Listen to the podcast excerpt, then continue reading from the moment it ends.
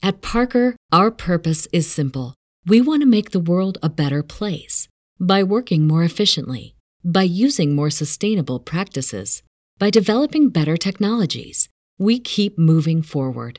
With each new idea, innovation, and partnership, we're one step closer to fulfilling our purpose every single day. To find out more, visit parker.com/purpose.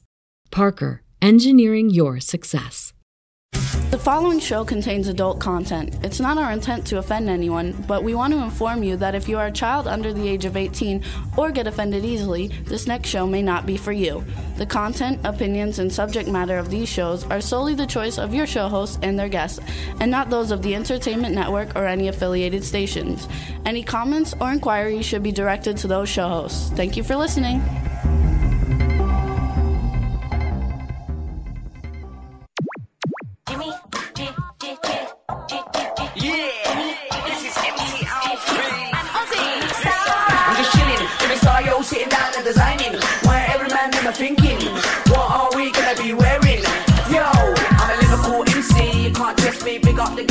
The party. Let's get down to crazy Jimmy. Big up myself and known as Alfie, the one and only, the Turkish MC. always love the clothes of Jimmy. British, I'm your one, I wanna be. Jimmy Star, new celebrity. We'll take you out. Hey, hello, what's up, everybody? I think we're live, but I'm not 100% positive. D, are we live?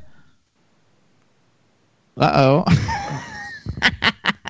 This means I can go home now. I don't no, know. it doesn't, but I'm not sure. D, are you there? Like, because I, don't know if anybody can hear us or not. We're live. I want to go to Oh, she, I, I can barely hear her. I just saw, heard her say something. What's up, everybody? Welcome to the Jimmy Star Show with Ron Russell, bringing you the good times in music, fashion, pop culture, and entertainment.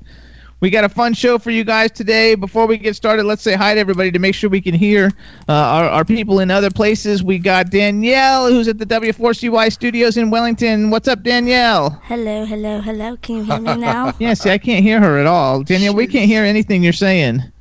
Scotty J, are you there? Yeah, I'm here and I'm broadcasting you guys live. Can you hear me okay? Yeah, we hear you perfect, but we can't hear Danielle. Does everybody else hear us? Can you guys hear us in the chat room? Michaela's in the chat room. Can you guys hear us? Do you have a picture? That's our picture right there. Do, do the people have a picture? Yeah, they have a picture because he, he's he's broadcasting us on YouTube. But you guys can hit the Talk 4 TV button at the top, uh, and you can see us live. Let's say hi to our cool, outrageous man about town co-host, Mr. Ron Russell. What's up, Ron? I'm exhausted. I'm tired. I want to sleep. I don't want to do this show today. I'm not in the mood to talk. It's po- it's really painful when you have to do this against your body, screaming to go to sleep. You know, we go into LA a lot. We went in last night to a good party for um, Clown Motel. We didn't get home till a very late hour, and I didn't sleep well because my bed is filled with dogs who like to lick you and bark and jump on and off the bed, which keeps me up. You guys But can nobody hear cares. me? Anyway, my my my energy level is really low today, so forgive me if I'm not up there wild and crazy. Today I'm sort of just tired, and I may go to sleep while the show is on. Uh-huh. You can watch me sleep. We gotta we gotta get D. Danielle, talk to us. You guys cannot Scotty J, hear can me? you hear her? Yeah, no, I can't hear anything. Oh. I'm broadcasting. Everything's good between us with the video and everything. I don't I don't know about anything else. So you I'm the chat room, they're saying they're waiting for the show to go live. They can't hear us, so Dee's not doing something. We got to try and get in touch with her. I think they they uh, kidnapped her, I hope not. and they're taking her to some island and selling her for like three dollars a shot. Well, talk to Scotty J for a minute. And It was a Where's SWAT raid. SWAT busted in. They caught her doing exactly what you suggested she should do, Ron, and I think Oh. things went south. Literally. They, they probably kidnapped her. I'm telling you now, they're going to sell her. They're going to sell her body in some foreign country for three dollars. now they get Is it- more than that. Is that all it's going for now? Man. I think. I That's think all get, she's going to go No, for. is you get a lot bucks. more than that. I think you get a lot With more than that than that. voice of hers, all she, you know, she opens that mouth, your testicles crack. That's funny. you guys still can't hear me? How do you really feel? I heard you a little bit, D. You just sound muffled. I I love know. I don't know I really do. why. Danielle, see if you can. Like, I see you're getting my text, and people said they can hear us. I, I guess they can see us, but we can't hear you. So try and talk to us and see if we can hear you. There is a God. We can't hear you. That can you guys hear me now? There is a God. Hello, hello, hello, You know, hello. I'm hungover and tired, and that voice of yours. I know. no, Teresa said. Teresa Saban says she's getting it on the phone. She can hear it. So That Okay. shrill of, of G's goes right through me when you're hungover and tired. What are you hungover from, Ron? What were you drinking? What's your drink? Well, uh, last night I was drinking um, vodka with um, orange soda. It sounds disgusting. Uh, uh, we don't hear him anymore. We hear him on your thing. No, I was just like, making sure Oh, that we can yeah, hear it us. sounds disgusting, but if it's ice cold, you know, the party started outside by the pool. Of course, we didn't go in the pool, but a lot of people did. There were about 40 or 50 people who were invited to this private party for the screening or the or the opening night screening of Clown Motel. So everybody started drinking at the pool, and I don't drink much. I really don't. Doesn't take much to get me looped. And I had about three, three vodka and orange. And That's orange- it. Now you say three. Were these like twenty ounce drinks? Were these No, six inch no. drinks, highball glasses? What are we No, talking no, about? no. They were plastic cocktail glasses filled. With umbrellas? No umbrellas. Oh. They, they didn't get umbrella. I was de- depressed also. Any But- fruit garnish at all? No garnish, no no umbrella, just orange soda and vodka. It's an interesting drink if it's ice cold. Okay. You know, I was a thirsty. I was thirsty, and that was it. And you know, to be there, you have to be a little buzzed, otherwise it's boring. Every, every, well, you know, everybody's young and they all speak whatever they speak. I don't know what the fuck they're talking about half the time. I just smile. I sit there smiling like some old jerk. Well, it's always fun to have a little something tied on, you know, when you're going to be in a social setting, you know, loosen everybody up and Yeah, well, yeah. Puts me to sleep. It doesn't loosen me up. I'm loose just to begin with. Anyway, I had a good time. Joe Kelly did a nice job. He made a barbecue, of hot dogs and hamburgers and all the usual that goes with it. And everybody there was fun and interesting. We know many people who were uh, in the movie. That was nice to see them, you know, and their work and be with them. Um, I just wish that it was done in Palm Springs, not L.A., because we drive a hundred miles round trip. No, more. 200 miles. 200 round- miles, round 100 each way. And that's a two hour shot. So it's four hours of driving. That's and a it's- haul. Very fatiguing, you know, especially when you're up since six because the dogs decided they wanted to go out at six in the morning. I mean, I got really early bird dogs. And you're up at six and you're working all day long, and then you have to get dolled up and go out to a party and look like you're alive and enjoying yourself. It's very hard work. People say, oh, it's too bad for you. What a horrible life you have. You go to parties. Yeah, well, it's a lot of work. Now, speaking of being all dolled up, what did we wear? Is it something that uh, Jimmy put together here for you? No, I don't dress in his stuff. His stuff is weird. I dress nice. no, no, no. I dress very well. I forgot what I even had on. What did I have on last night? You know, it's so funny. It's a blur. I don't remember. I, remember wore a either. horror movie shirt that I had made Probably. in jeans, and he wore. Oh, I uh, had on a beautiful, a very good, good shirt, an expensive shirt. It was pink with gray cuffs and gray trim and gr- skin tight gray jeans and plaid toms. Sounds Gray, sexy. gray and pink and some other shit color. Uh, toms. You know, toms are those little shoes like slippers that were very comfortable. It looked nice, you know, decent for what it was. No, we had fun. They went, they rented about a six thousand square foot house that had huge, um, uh, huge like rooms, and a whole bunch of people were staying there. Had a pool and a hot tub, and they set up a big screen and a step and repeat, which is like the thing that you walk on to take pictures, like if you're at a red carpet premiere. And um, there was about forty people there, and it was just a, it was like a lot of fun. They all people, a lot of the people were staying in the house for three days. You know, we left and came back home because we had to come do the show and and we don't really sleep in other people's houses well. Well, what cracked me up was the house is 6,000 square feet. The living room was like a baseball field. And all 40 people were crammed in the kitchen. They wouldn't leave the kitchen around the center island. You had to squeeze by. And I yelled everybody. I said, Go out in the living room, for Christ's sake. You're in the kitchen. What are you, a bunch of peasants? Go learn. Our living room is nice. Go sit in the living room. So I got them out there, some of them. And then 10 minutes later, they were all back in the kitchen again. Because the kitchen's where the food and the booze was. That's right. That's where everybody hung out. Everybody And that was out. that was Joe Kelly's mistake. He should have put the food and the booze in the living room, and then he would have had a, a, a far nicer, you know, atmosphere. empty kitchen. Yeah, it was too packed with people in the. I'm serious. You had a. It's like I was on a subway in New York in the kitchen. That's how crowded it was.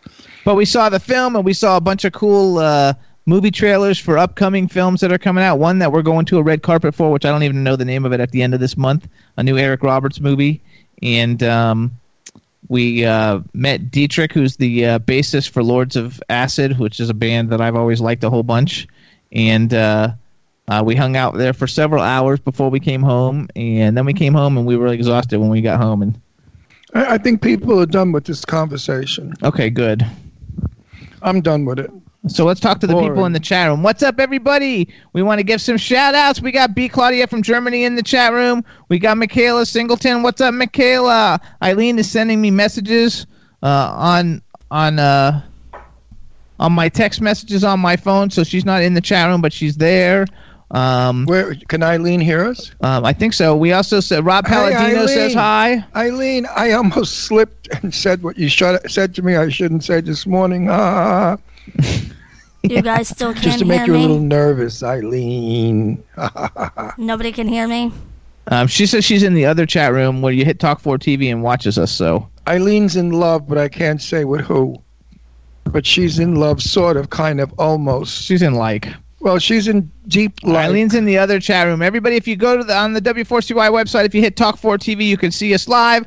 Ron and I right now say hi. Oh, don't don't push it, No, come on. honey. I'm in I'm in peace. Okay, but it doesn't make any difference. You got two hours to go, so just let's don't get don't going. hug me too tight and don't pull me. I'll break. I'm not pulling. Yeah, It'll break. I crashed. There we go. There you go. Ow, that actually hurt. You know, go screw yourself. And they say they love your shirt. Oh, good. I'm glad you can have it. But Hey. seriously, all of you out there, do you ever have a couple of drinks and the next day you feel really crappy and you have to go to work? So you know what that's all about. In the chat room, is that true? Have you ever gotten a little high and happy and got home late and you had to go to work and you looked at your boss and you wanted to say, fuck you, I'm leaving? There's nobody who's never done that. Everybody's done that. Well, not necessarily. You haven't. You don't drink. I don't do drink now, but I did that. But when I was young, But I'm that was- old now. Well, who knew you then? I mean, I'm talking about since I know you. Oh no, it's because I don't drink now. I don't need No, to. I don't drink either, but I had two or three or four or five, six maybe. I don't know. And you, that's drinking, I guess. I'm always a designated driver. Absolutely. You gotta like love it. No, so you know what it is? I feel like if I lean forward, my eyeballs are going to roll out of my head and roll down my legs. I, I love it. So, That's what I feel like. I pressure in my eyeballs. uh, B Claudia says we're wonderful. She's on the YouTube site. Um, uh, I Hey, think Claudia, what's with the teaching? I didn't know you were a teacher. that's what she does. I know that. There's a big thing on Facebook about it. She got some kind of a whatever. I forgot what it was. I'm a little. But she also got a. Uh, she I'm- I congratulated her, whatever it was. She wrote a wrote a wonderful review on Success Factor X. Also, oh, she's, got a, out she's a good person. She's fabulous. Yeah, she's nice. I hope she comes to this country Which and comes to Palm Springs. we should tell everybody too. Like if you're in the LA area Monday night at the Barnes and Noble in the Grove, there's going to be another Success Factor X signing in LA. Lots of people from uh, authors part of the book, Sean Kane and Jill Lieberman, Eric Roberts, James Cullen Bressack. Um, a whole bunch of cool people are going to be there at the uh, signing, and uh, it's at seven o'clock. And so, if you want to go and get a copy of Success Factor X and get some of the people who wrote it uh, to sign your book, that's the time to do it. It's going to be a lot of fun. Ron and I are going to be there. Right. So come and meet and greet. Yes. Or greet and meet, whatever. However it works. Um, Greet and meet, meet and greet. Greet you Um, meet. That's good. Greet Meet you and greet. I like greet you meet.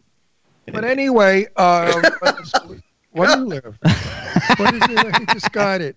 He just woke up. No, he- well, no. well, I mean, what is it? A meet and greet? Greet you meet? I mean, no, it's a it's a book signing. no, I know. I wish I had someone to greet my meet. You Well, do. You have come a to book signing. I'm sure there'll be a queen somewhere. no, we live in Palm Springs. It's not hard if you really want to look. yeah, just just don't wear underwear and wear see-through pants. I'm booking a flight. And you'll be grow up quicker than you think. But anyway, it, the weather here is magnificent. We're hitting 100 degrees every day, which is gorgeous. But, you know, people go, oh my God, 100 degrees. Remember, it's no humidity. And if you're in the shade, it's not 100 degrees. In the shade, there is a cool, beautiful breeze. The minute you step into the sun, you become a potato chip. I mean, instant fry. So we avoid the sun. You know, we wear hats and we walk on the shady sides of streets and under trees. You learn to maneuver. But I will take this any day over the cold, crappy, rainy, snowy, dreary, cloudy, rotten weather of the East Coast. Jimmy, are you here? Yes, I am. Oh, what are you doing? I was uh, reading the chat room. There's lots of people talking in the chat room. What are they saying? B says she's a media pedagogic teacher, too, and an author, and an alien in her country.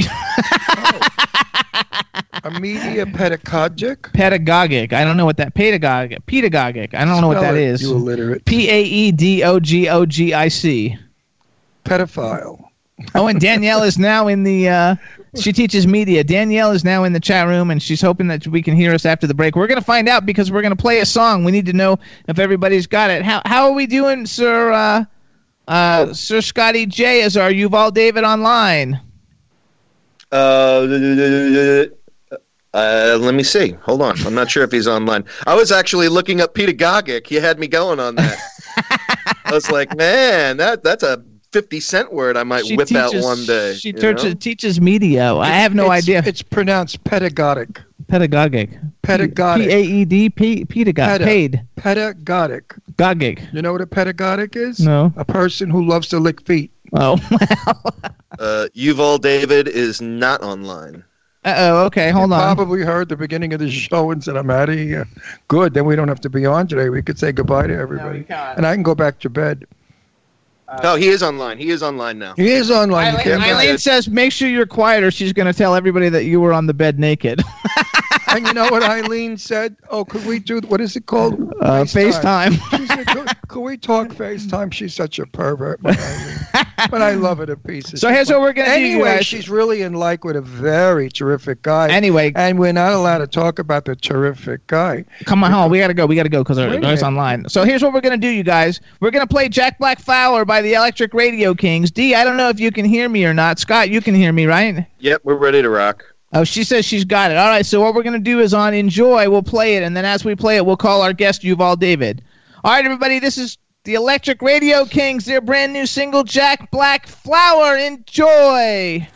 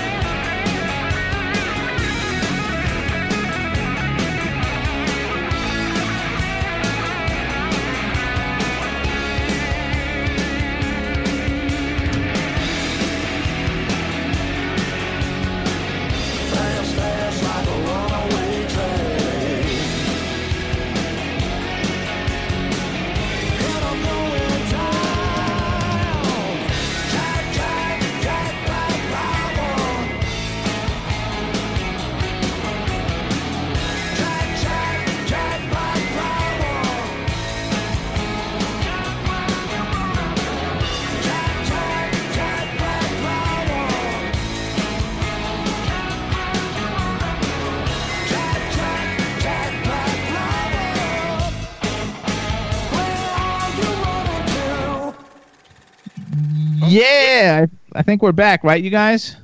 All right. Yes. Yes, indeedy. We are live. All right, everybody. That was Jack Black Flower by the Electric Radio Kings off their new album Purr. You can get it on all the digital download sites. And before we start talking to our first guest, we want to make sure we can hear him. Yuval, can we hear you? Say something. Uh, something. Okay. That was big of you. Hey, I, I take direction very well. You told me to say something. I said something.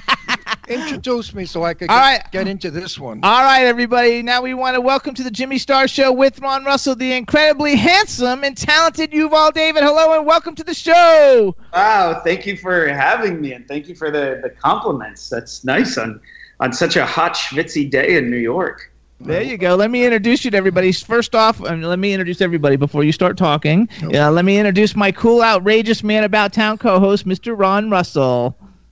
May I Yay, speak, Ron sir? Russell! Yes. May I speak to you as? Yes. Me- meanwhile, I really think you are a horrible human being, and I hate you. And I'm not doing an interview with you because I will kill you for that apartment.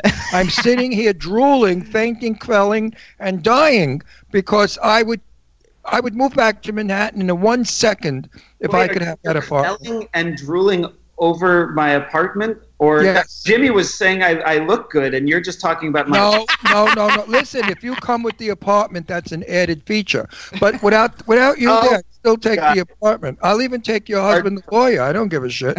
But you know, I, I, I could have bought Shirley MacLaine's duplex apartment in Sutton Place. And why didn't you? Wait a minute, thirty years well, because it was four hundred and fifty thousand dollars, and on those days that was an outrageous sum of money. And now it's 45 million. Uh, it's I a mean, lot more it, it was a big apartment, and Shirley was a slob, which I knew Shirley anyway. She had newspapers piled up on chairs. She was really a, a like a pack rat. Did she ever read your palm? Shirley read my palm? Absolutely not. She, we did other things together because we transcended and we believe in aliens. So we talked about our ancient alien relatives and stuff. I like Shirley MacLaine. I spent the whole afternoon with her in uh, um, Malibu in the colony. I sat on sheepskin furniture, which made Wow. me nervous. All sheepskin. All her furniture is covered in big pieces of skin. Hang on, we have to finish introducing everybody. Oh, go introduce. So here we've got uh, first we've got our engineer who is in Wellington, Florida, at the W4CY studios. God, I had a brain fart. Danielle, Danielle, say hi to Yuval. Hello, hello, hello. Okay, Hi, good. You heard her. Now, Danielle, if this one was straight, what would you do with him? I plead the fifth. Can you guys still not hear me? No, we can hear you now. Oh, thank answer, my, God. answer my question, you refugee. I would respect the fact that he's married. Oh, okay. Oh, stop yeah. it! Since when did that ever stop you? That usually doesn't stop her, but let's go to let's go to Philadelphia where we've got the No, incredibly. you know, he reminds me of a friend of mine. we Bob- have s- my friend Bobby Sabatano could be his brother. You're not Italian, are you? But Ron, But Bobby Sabatano, I mean, I, I would talk like this to like be related to the Sabatanos. You know, let me tell you a story about the Sabatanos. The Sabatanos. That's how they spoke. from from Brunswick. I mean, you know, like you got who doesn't know the Sabatano family? Ron, but my uh, honey? my jaw did drop when I saw him. I was like, oh my God, he's gorgeous. And then I saw the wedding band. I'm like, it's a sad day for a Honey, girl. honey, I don't think the wedding band's going to spoil the romance. Trust me. Yeah, because you're totally straight. You're straight. and He's not into fish. not I- straight. I get I that. mean, but you're making assumptions. I'm very much the Q of the LGBTQ. oh, okay. I mean, I'm married though and monogamous, but Wait a minute. You're no schmuck either. You married a lawyer. That's how come you got an apartment like that. No, If you would have married a truck he truck has been driver. acting. Wait a minute. If you would have married a truck driver, he'd be on Third Avenue, you know, two rooms over a grocery store. how, how, how do you know this? You should Because talk I like to a financial advisor. He's very good, by the way. Yeah, He's a okay. good financial First of all, though, hold on. We got to finish wait, introducing I can't him. breathe from this apartment. I know, but we have to I stop- have to leave the show No. because the apartment's upsetting me. Listen. to So hold on, we've of got other people to introduce him to. I'm so we nauseous. say I hi to can't. Scotty J. He's in Pennsylvania. He's our videographer. Hi, Scotty J. Hello. This has become quite the pedagogic interview. I'm really looking forward to this. oh, he uses the new word, which we don't even know what it means. It means licking feet. And then we have, and then we have a chat room with people all over the country. Uh, so just say hi to everybody in the chat room. Hello, chat room. And Eileen is watching us and texting me, so say hi to Eileen. I, I I- not only will I say hi to Eileen, I'll, I love Eileen. She's she's one of those fabulous people who who you after you're with her, you feel like you just licked an elect- electric socket. I mean, she has so much energy. She's she's an amazing, wonderful person. I That I was swore. She, she's my best, closest, and dearest friend for a long time, and we love her. And she's in a romance right now that I'm not allowed to talk about because it's going to be uh, the, the the biggest gossip when it breaks. When the news breaks and who she's in love with or having an affair, almost having an affair with, it's going to go all Ah. over the country. There you go. Big but name. but in I'm not meantime, allowed to say anything. can't say Meanwhile, anything. Eileen's nipples are on fire now because she's afraid that I'm going to use his name. No, she's not. She's saying "ah" too. She said "ah" on his response. so Meanwhile, first wait, of wait, all, wait, I gotta ask she you- says she loves you both. I love her. I got to ask Cute Face a question. How many square feet's that apartment, Maricon? Maricón. How many? How many square feet? How many square feet is that apartment? Kill me. Shoot me right. It's, it's it's a good amount. I'll tell you after the interview. No, tell me now, please. I have to know how many square feet. I can't breathe. He's just gonna go kill himself.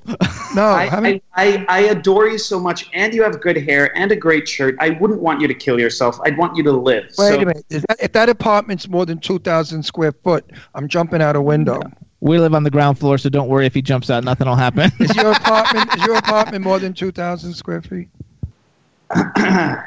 Don't be shy. I lived on 75th and 3rd. I had an apartment that went from the front of the building to the back, 2,100 square feet, marble floors, Cheryl, uh, what's her name, Crate, whatever, it's bathrooms. My apartment was gorgeous because it was owned prior by an interior designer whose husband died. And she moved out, so we moved into all this luxury. And that was offered to me for about 350 And I said, they're out of their minds with these prices. oh, and too bad. That- two bedroom, 2,100 square foot, 75th and Ah. 3rd. Shh, that's amazing. That apartment now is going for about 11 or 12 million. oh yeah, at, at, at, at least easy. Easy. But this was the days when New York real estate was a lot of money. We thought, you know, it had just come up from thirty thousand. You could have gotten a one bedroom on the east side apartment for thirty five thousand, and then suddenly it went to four hundred thousand. That's a lot of money. Oh no, I, New York real estate is insane. I felt like I finally adulted when buying in New York City. Um, it's very stressful. I mean, I, it's probably part of why I work so much. No, I work so much because I love what I do, but it's Segue in, segue in. It's a good segue. No, no, hold on, because everybody you're talking about everybody because at the chat room everybody's talking about how cute you are. So he Thanks. looks like he's twenty. He looks like he's 21 years old, but his What? first No. his, but his first film credit is in 1992, which means he's been acting for almost 30 years. Um, so like he's definitely like older, way older than he looks. That's because we go to the, we go to the same doctor in New York. no. Yeah, we have. You know, it's the, the Doctor Love. Doctor Love keeps you young. So Now, the does- does first your time- husband wait, is your You husband get married. Ring shot one more time. There married? go. Ring shot. We're married now. Wow, does he- look at that gorgeous ring. Put it closer to the camera. Closer. oh, Closer. Oh my God, that's beautiful. diamonds for Jays, honey. Are So- diamonds forever? Yeah. Oh, actually, Dave over- Dave Hughes is the only one in the chat room who didn't say you were cute, but he's straight and he's from Dave England. Hughes, he wants to bang every You know, girl Dave. What, what if I talk like this for Dave? Dave in England. You know, it's all right. I've been in London quite a bit. Uh, we haven't- No, but he's from he's Australia. No, he's from. No, he's not. Oh, he's in London. He's in the UK. Yes. Oh, okay, you got right accent. Wait, because the first time, so like Eileen, Eileen was with Yuval at Tomas Doncker, who we had on the show two weeks ago's concert, and He's Eileen hands me the phone. She she calls me and she hands me the phone, says somebody wants to talk to me, and he was talking in his Jewish. Uh, accent in his like super heavy hardcore, and I'm sitting there trying to figure out who it is. I'm like, is this Billy Hess? I couldn't figure out who it was. Dude, give us a little bit of your like fabulous accent. Oh my God, which one did I give you? No, I think Eileen gave me the telephone. I picked up my iPhone. I uh, have iPhone, and I'm like, "Who's this? This is Jimmy. Jimmy, we haven't seen you in show for a long time. Are you your security? I'm very concerned over here, Jimmy." You shouldn't be so shy about it already. you know what I'm telling you, darling? Darling, if you go downtown and you go to the deli, you know, Schwartz's Deli? Uh, Schwartz- Schwartz, Schwartz, Schwartz, Schwartz's Deli. He'll give you a, he'll give you a nice deal. And you know, and you always get a nice little uh, cup of tea with every pickle. It's a good thing. Look at the pickle. The pickle is good. Yes, Good very- pickle. yes. Anyway, listen now. We now, I can't get over that. Can we? Can you go sit against the blank wall, please? No. I can't. The, I want to kill myself. Okay, I'm we have to- looking at his dining room chairs. I'm counting them. I know how many chairs he's got, and that tells me how big the dining. Get your arms out before I smack you. No, don't do that. I'm going to kill you. Now I'm looking at the sofa with the lamp. I love it. I mean, I'm looking out the window. Three big fucking windows Where, overlooking where you guys are? Where in where in California are you? Palm Springs. Springs, Fairyland. Do you know Richard and Lane in Palm Springs? Richard and Lane. Rich, No. the couple, they're a fabulous couple. They actually helped. They're great friends of mine. They helped configure the room. They're like the, the biggest queens in Palm Spring. They're fabulous people. Amazing. But Where do you get the nerve to have three windows in a row? You know what that means in New York? Three windows in a row. I'm gonna move it's- to a blank wall. You're gonna make me move to a blank. Oh, it's that is my apartment in New York that I talked about had a kitchen window. Friends would come over and say, "Oh my God, you have a kitchen window! Oh, that's so wonderful! It's like a big deal." Here in Palm Springs, we're surrounded in glass, overlooking palm trees and swimming pools and mountains, and nobody gives a shit. You moved somewhere beautiful. New York City's a bit crazy. I have a love-hate relationship with New York. Um, I love I love New York. I'm a native. Tell us though how much you like France in French because Eileen told me that I have to hear you do a French accent. Uh, no, it's a problem, you know, because uh, my my French. I played many when I lived in Los Angeles. I was um, playing a lot of uh, French characters, but uh, one thing that happened, it was all of a sudden I was uh, referred to as one of the uh, top uh, young uh, French actors in Los Angeles. But the problem is I'm not really French. I can uh, I can fake it really good, huh? You know. Very good. You're You very a- a good with the wonder- accents. Wonderful ear for accents. Now tell me, you act?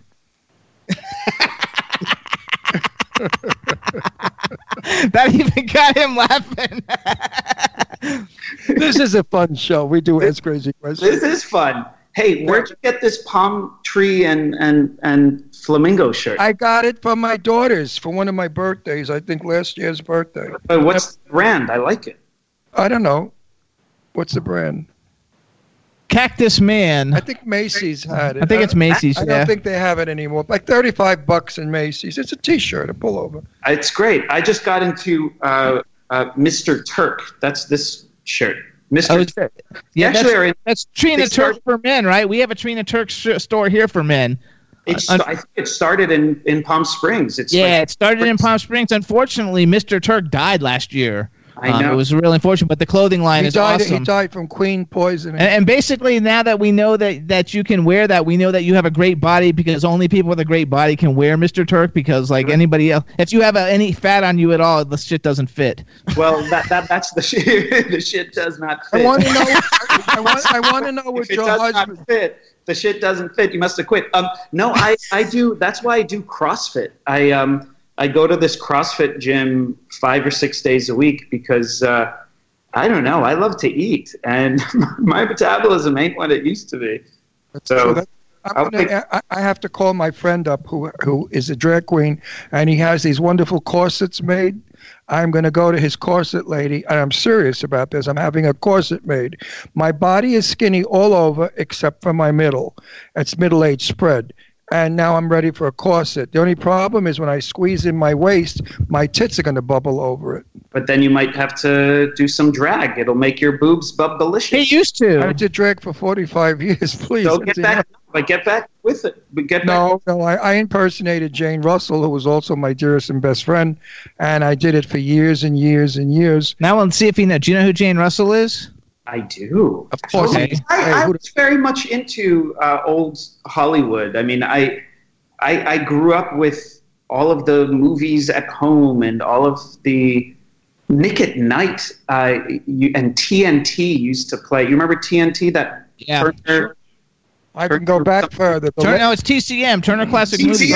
TCM. That's what I'm thinking about. TCM. Turner That's all he watches practically is Turner Yeah, Classic Movies and Ancient Aliens. because all my friends are on Turner Classic. I don't know people of today, but um, years ago there was a program called The Late Show on Channel Two, and they showed all the old movies, which were not so old back then. Uh, I grew up on it. My mother was a silent movie actress. My father was a set designer. So I lived in the world of make believe and, and theater. That's why I am the most honest person in the world because I wanted to be the opposite of all the people I met. I didn't want to be like the show off, phony, neurotic, insane, insecure assholes that think that being an actor is going to make their life wonderful. Well, you know that that's one of the big differences. Uh, other than my acting work, I do teach workshops every once in a while, and I encounter some actors who call themselves actors but haven't done the work, and many of them would rather be celebrities than be actors, and those are two very different things. Yes. I think based on what you just said, it, it, that resonates for me because the people who are the most talented and the most de- dedicated are actually the most kind. They're just really genuine. They don't have to push what they're doing because they will chase after what they're doing whether you appreciate it or not. And I find those to be the easiest people to be around. We Talent. we have it's No. all about it's about talent. we have Hey, uh, wait, hang on. If you have real talent and you're secure in your talent, and you know that if you're like I know I'm co- I'm I have to play a sergeant now. At my age, I thought Jesus Christ in a movie coming up, and it's going to be a mean sergeant, and I thought. Jesus, I'm really old to be a sergeant in the army. Wouldn't they have retired me by now? And the guy that's doing the film said, No, Ron, you look young and you're perfect for the part. But what's most important is I can play the part right. See, which most people can't. Today they read lines. Do you know that in the movies we see? There's a lot of line reading. There's, they, they've taken away acting. They've made it realism. You can lay in bed now and do a whole monologue for an hour, and that's supposed to be interesting. But in our day, you saw a beautiful woman dressed up gorgeous, laying in a bed in a negligee, doing the same lines, and it was beautiful. So realism is nice. Let it stay in your house. Let it stay in your life, but don't put it on the screen. You we know, go to the I- movies to be entertained. I, I I both agree somewhat, but I also disagree. I think one of the most beautiful things in acting, especially acting today, is the exposure of vulnerability with the in the most subtle, nuanced version. Now, because of technology, because of cameras, we can get the camera so close in that we don't need to see anything grand. We want to see the genuine performance in that person where it almost seems like it's not a performance. Those here's are- the difference. Yeah, but wait a hold on. second, No, hang no. on, wait. If they shot The Wizard of Oz with Judy Garland, as you're saying, it would Oh, no, it never would- have. but you- never would have worked. So what I'm saying is, you go to the movies to be entertained, not necessarily be brought back into reality. You know, like my favorite show on television is Law and Order with with, with Mariska, and I love the show, but it's a little too realistic for me. Especially they shot it in Astoria, where I'm so familiar with. Um, it's kind of not even. It's almost like it's document document. Uh, what's the word? Documentary. Documentary or the, the evening news.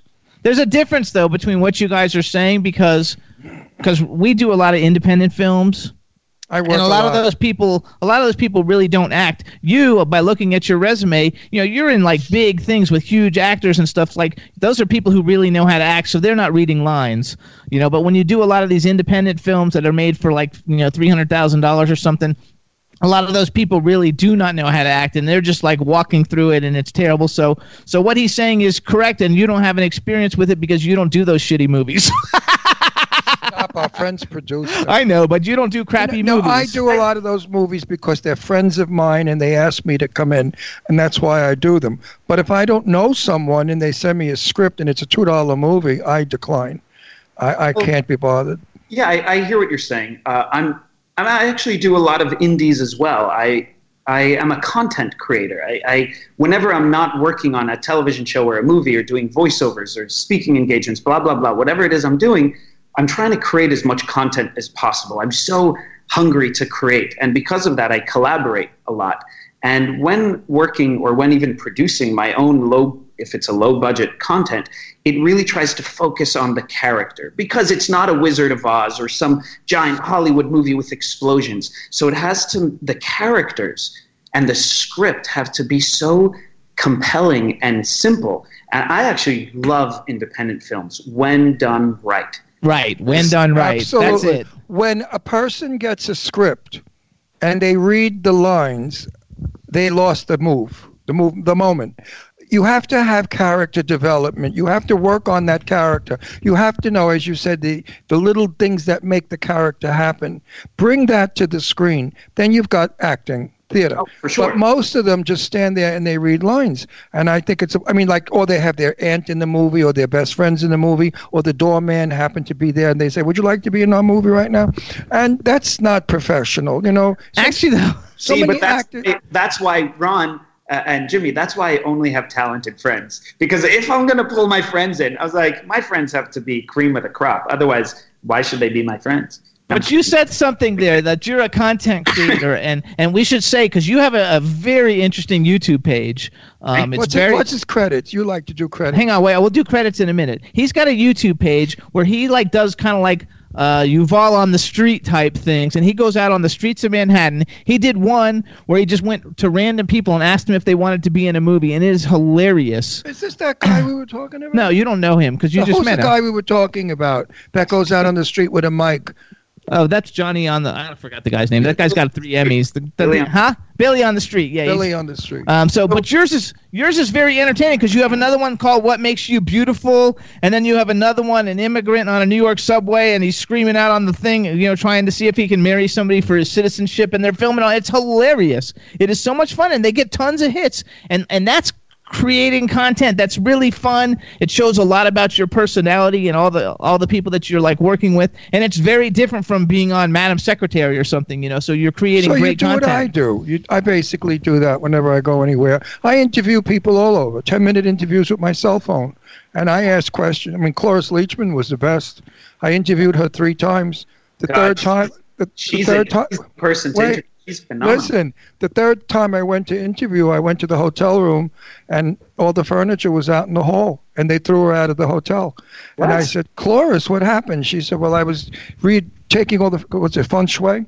Oh, feng shui yeah She was doing feng shui to all the furniture in the hall. So they threw her out. She's the craziest lady, but I love and adore Cloris. So when you have characters like that that you interview, you really have a good interview.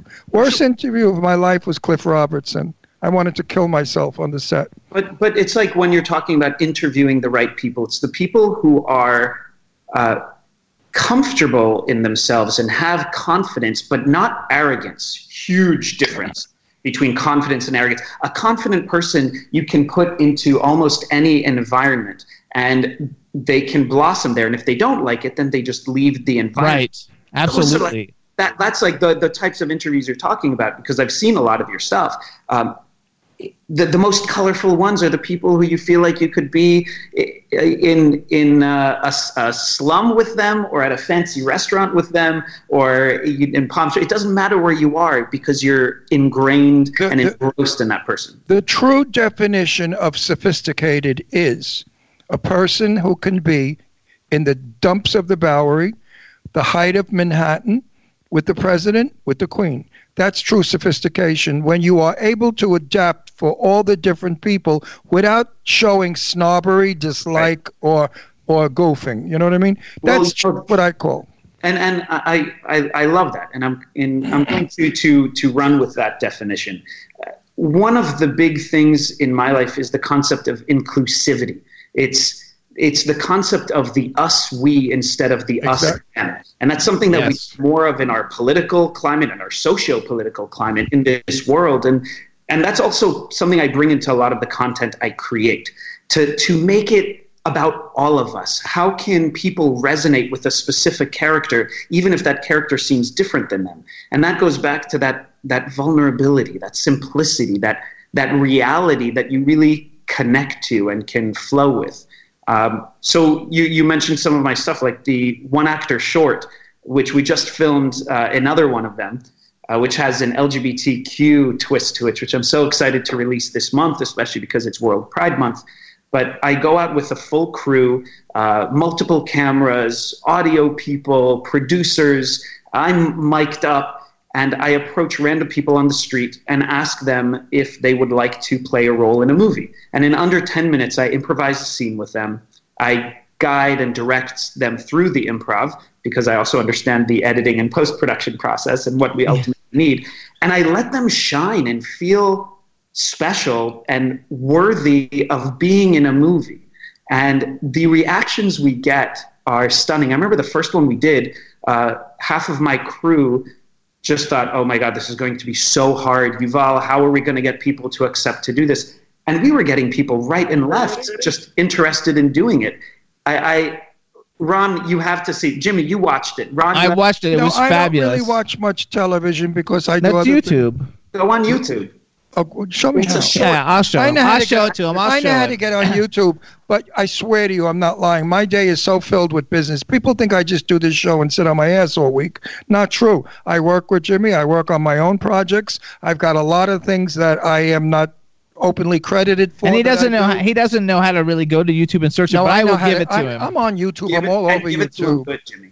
I will give it to him because like well, everything everything that you've got going, like because because when I saw all of that stuff, I was like, oh my god, what a talented guy to to be doing such and nobody else is doing the things that you're doing in the ways that you're doing them. You have another No, one that's not called, true. Years and years and years ago, Steve. You haven't seen it, so you can't No, say I- that. you- no, listen, listen, listen to me before I hit you with the microphone, put you in the hospital, and I do the show alone, and then it goes to number one. it already is number one. No, it'll go beyond number one without you. Now, wait, we're married. We're allowed to do Yo, that. He's like he's Y- yes. We're married, so we're allowed to do that. No, that. because I watch all of it. I Steve- watch years Billy ago, on the street. Years ago, there was a comedian named Steve Allen, and Steve Allen was on black and white TV, and he had what is called the man in the street. And they used to send this guy out into the street to do the very same thing that you're doing. And those old bags out there, my age, you'll all remember Steve Allen married to Jayne Meadows, whose sister was the one in, from Jackie Gleason's show, Audrey Meadows. Anyway, it was called The Man in the Street. It's been done before, but it's never been done the way he's doing it, I'm sure, because he has the privilege now of being unscripted, unfiltered. Back then, and he's actually to be scripted he's and so filtered. funny. You are so funny. It's not Are even you scripted and unfiltered? Yeah, he's scripted and unfiltered. So then your show is fabulous. unscripted and unfiltered. Un- yeah, so it has to be very funny. No, he has another show called Pranks of Kindness that they do, and then he has another show he was on, which I don't know how you were involved, but you did 85 episodes called "What Would You Do?" and and and that's looks. I didn't I didn't see any of that. I didn't see any of the "What Would You Do?" But you did 85 episodes, and I can assume because I've seen shows similar to that, and I was even wondering if the shows I've seen similar to that might have been your show. I, Um, I don't know what if the shows you saw that were similar to it were my show because I wasn't with you when you saw it. I hope Right. you watching my show.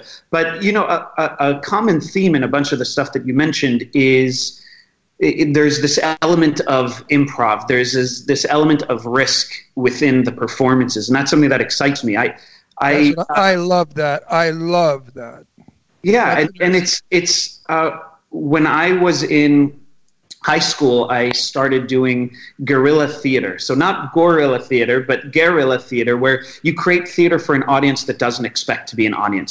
And when I got an acting scholarship to college.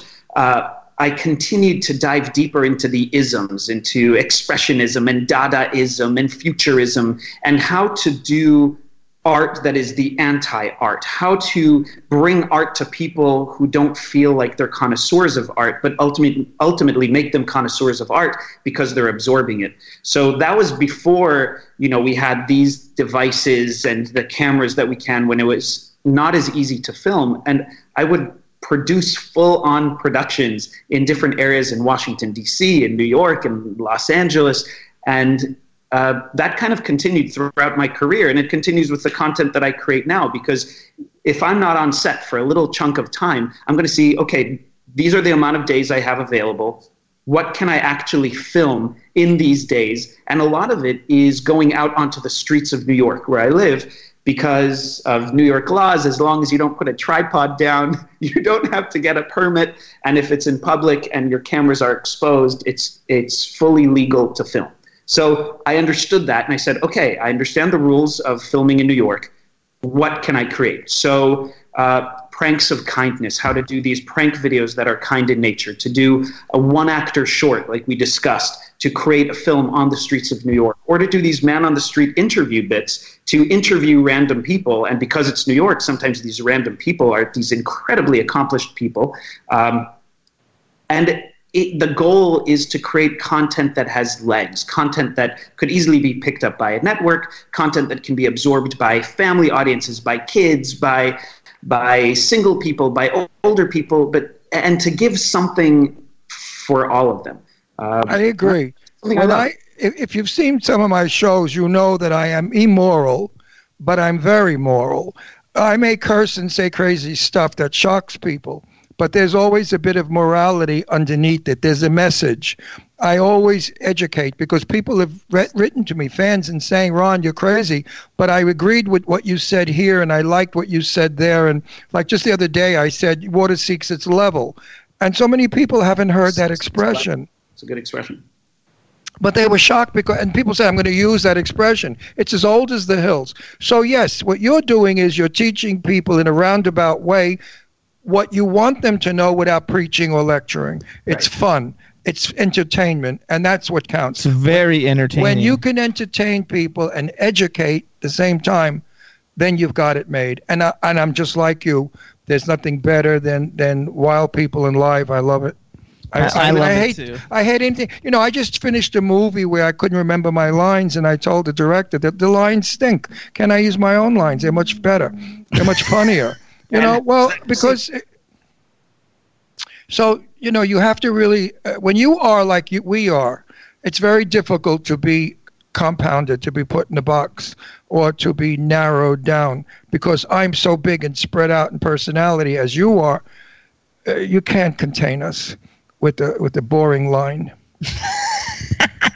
Think Depends on what it. he's in, I though. mean, seriously, if you're in a movie and they give you a real jerk off line that you want to vomit from, I mean, are you going to say to something to the people like, "Hey, It, it depends on it depends on whom because I've I've had experiences with that when it's when it's not an environment where I can say, hey, can I change this line? Sometimes those lines have to be what they are. So then the onus is on me to make the line work and to turn my actor choices into character choices. So if I'm like, oh my gosh, this line is Drek, then I use that as a character choice because maybe my character then doesn't want to justify that sentence. So it's about the energy I put in, or it's the art of the throwaway line, which is like, oh yeah, whatever, do that. You just throw.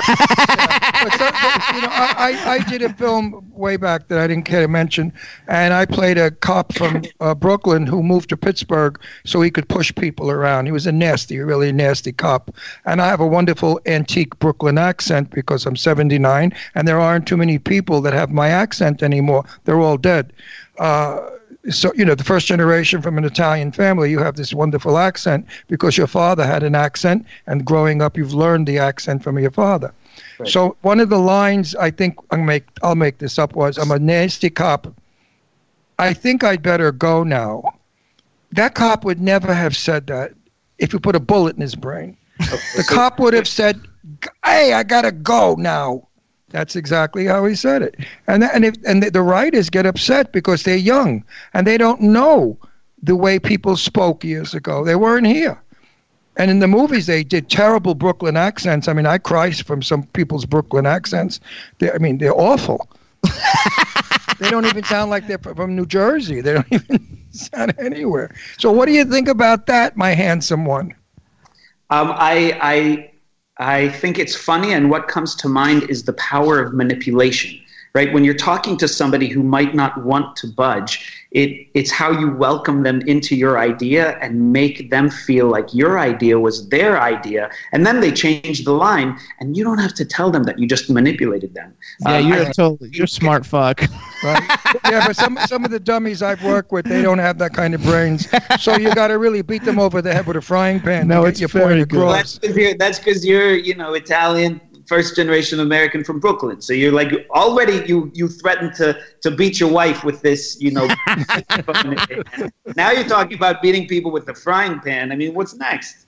I love it. I want to go back to something that we talked about before, and then I want to talk about some of your credits. But we before you were talking about there's a difference between people who want to be a celebrity and people who are oh. actors, and um, you know, and people who are really acting and they study it and all those different things. And and I just wanted because we interview a lot of people. You know, I think this is our eighth year. I think. I've and so- interviewed over four thousand. yeah, we we've got like thousands of interviews over four under our belt thousand.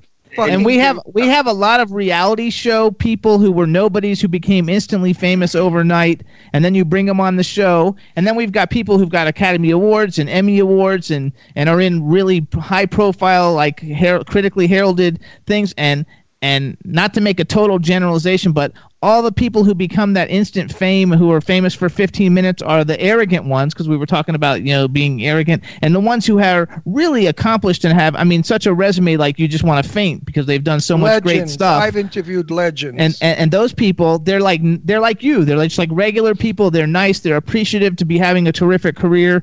They're having a good time. They're nice to everybody. And, and i think that the people who study their craft and are in this for the business part of it because they really want to they love it. They want to be actors they want to have a good career th- those people are way cooler than the And ones this who is, just this come is up a and message Jimmy's sending out to everybody. because uh, because that reality show stuff doesn't last and No. Here, here's something I'll, I'll give you with that is I very much understand the concept of branding, and I'm not one of those actors who will shun the discussion of a type. What is your type? What is your brand? Because ultimately, we're creating a product and we're presenting this product and hoping that this product will be consumed, will be purchased, will be watched, whatever it is. So when people all of a sudden have some success that gets them into whatever letter lists celebrity A to Z, it's then about what they do next. So some of the reality type stars, I hear you. There's a lot of arrogance. They think they're really amazing and that they deserve everything.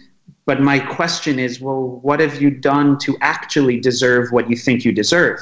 But it's the people who then recognize to use that to build the first platform and then build upon it. oh and there's a lot of those too And they're not, and they're Also- nuts. They're crazy people. They are insane. They are totally insane. no not the ones who b- who build something out of No, no, no, no. Actors, I'm talking about that. Think who they are because they fantasize that they were in a film. You know, I, my first movie was with Sophia Loren and, and Tab Hunter. Now, am I going to lie and say, Very gorgeous and gay friendly people, or gay. well, Tab, Yes. Hunter, Tab Hunter, Tab Hunter I'm my. sure Sophia has part of that LGBTQ. There's No, no, way that she didn't like play with all genders and sexes. No, no, Sophia Loren, absolutely not. No, Sophia was a man. She didn't even want marry Cary Grant because she knew he was gay. No, no, no. Sophia's very straight, old-fashioned Italian religious Catholic. I know her well enough to tell you that. But Tab Hunter was my lifelong friend. I was 19 when I met him on set, and we became friends for all of our lives. In fact, Jimmy and I saw him two weeks before he passed away.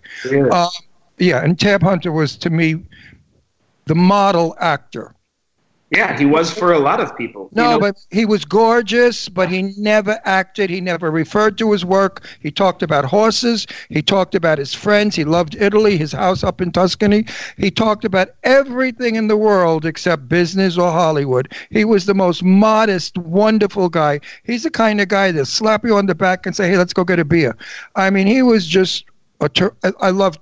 I loved him very much. yeah, and the documentary there, there's that there's that uh, documentary that came out two years ago about him. Tab, Yeah. yeah, Tab Yeah. Hunter Confidential. Confidential. Yeah.